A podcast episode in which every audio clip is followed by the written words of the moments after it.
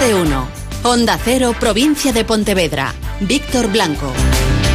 Hola, ¿qué tal? Muy buenos días. Miércoles 25 de marzo de 2020. Los últimos datos oficiales señalan que en la provincia de Pontevedra hay 491 personas eh, infectadas detectadas con coronavirus. 491 en toda la provincia de Pontevedra. Los casos más graves, 18. 18 de esas casi 500 personas están en las unidades de cuidados intensivos de los distintos hospitales de nuestra provincia. En el área sanitaria de Vigo son 312 las personas que han dado positivo, 67 están en hospitales, 10 de ellas en la UCI y 245 personas están recibiendo tratamiento en su domicilio. 179 son las personas que han dado positivo en los test en el área sanitaria de Pontevedra. 8 de esas personas están en la unidad de cuidados intensivos. Sigue creciendo el número de personas infectadas, el número de personas detectadas. Es cierto no lo tengan demasiado en cuenta, pero es cierto que en los últimos días, a pesar del aumento, este aumento ha sido menor que en días eh, anteriores. Datos de un miércoles 25 eh, de marzo que amanece con los cielos despejados y con temperaturas a esta hora de 6 grados en Porriño, 8 en Pontevedra, La Línea y Redondela, 9 grados en San Sensio, 10 entre 10 y 11 grados en Vigo y en Cangas. Los cielos estarán despejados durante toda la jornada de hoy y así continuarán en principio. Eh, con temperaturas que alcanzarán los 20 grados. Consecuencias sanitarias importantes.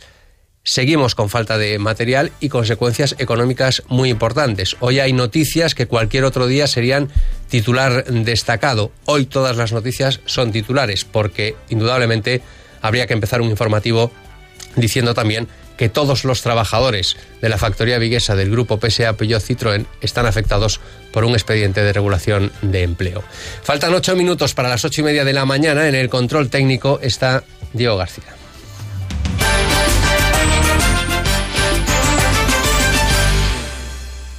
Estimados clientes de Alcampo, les informamos que los dos hipermercados de Alcampo en Vigo estamos a su servicio para ofrecerles productos de primera necesidad y alimentación. Muchas gracias por su confianza. Galauria, servicios asistenciales de atención a domicilio a dependientes y particulares, autorizados por la Junta de Galicia. Galauria, premiados en la segunda edición de los premios transfronterizos de conciliación laboral y personal e igualdad de oportunidades. Galauria, te cuidamos dentro y fuera del domicilio. Galauria.es. A Deputación informa.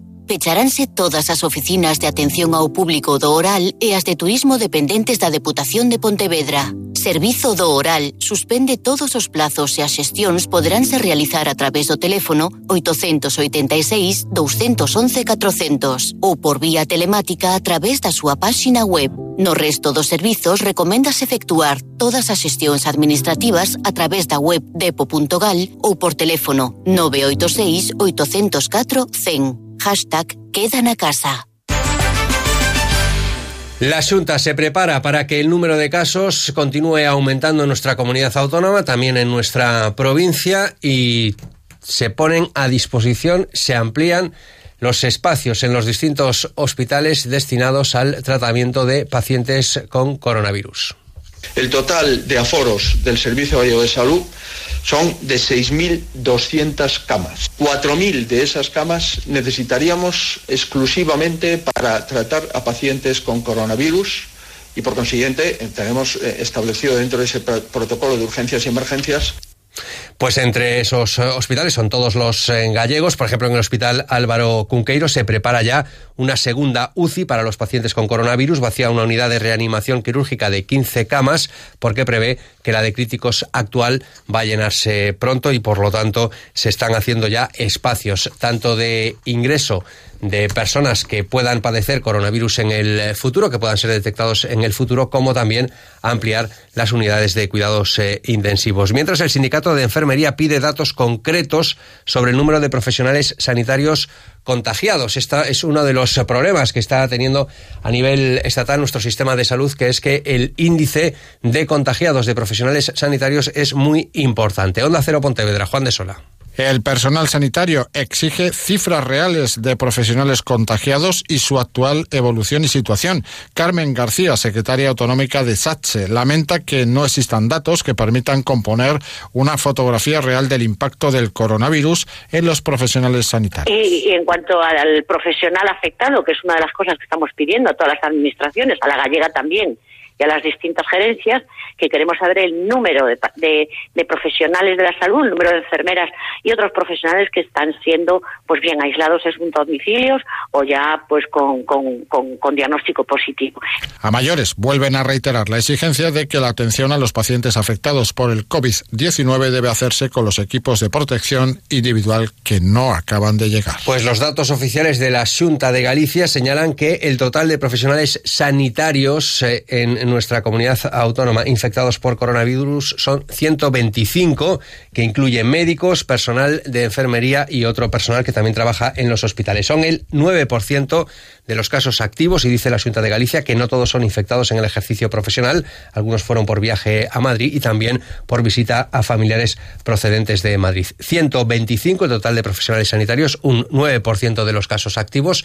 Según la Junta de Galicia, el porcentaje es menor que en otras eh, comunidades eh, autónomas, eh, que es muchísimo más alto que ese 9% que según la Junta es el porcentaje de infectados de profesional sanitario.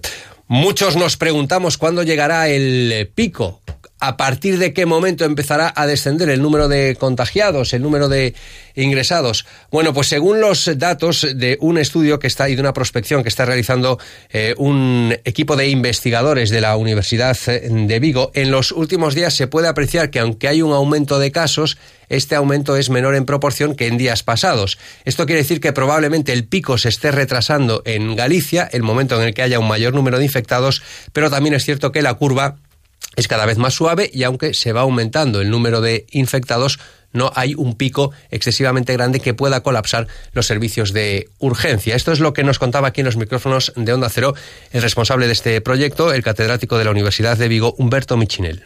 Si el pico se está alejando, significa también que va bajando en intensidad y por lo tanto generará menos problemas en los hospitales y, desde luego menos mortalidad.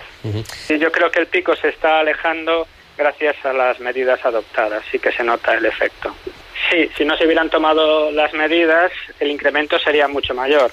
El pico se alcanzaría antes, posiblemente, pero los problemas en los hospitales eh, serían mucho más graves. 8 millones de mascarillas podrían llegar en los próximos días, concretamente el fin de semana en nuestra comunidad eh, autónoma. Es eh, el resultado de una compra realizada por el gobierno gallego. La falta de medios materiales es una de las denuncias permanentes desde que se inició esta crisis, agudizada en las últimas horas. Esas denuncias son muchas las empresas que están trabajando para intentar paliar esta situación. En las últimas horas hablábamos con un astillero de Vigo que prefiere mantener en el anonimato y que está fabricando ahora mismo trajes precisamente para personal sanitario. De los trajes de plástico de protección que son lavables y que permiten, eh, no sé si la, primera línea del hospital, pero por lo menos para celadores, limpieza y tal, son, son trajes eh, lavables.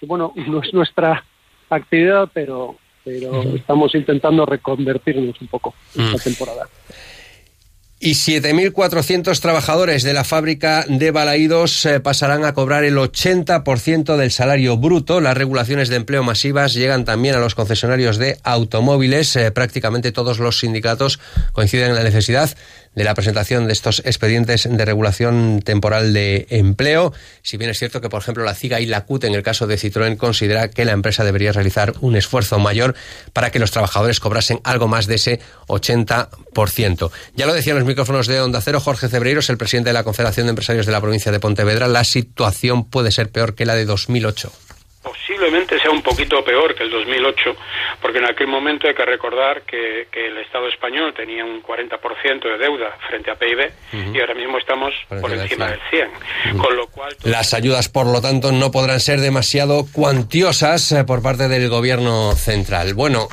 esta es la situación ahora mismo este miércoles 25 de marzo de 2020. Continúa más de uno. Muy buenos días.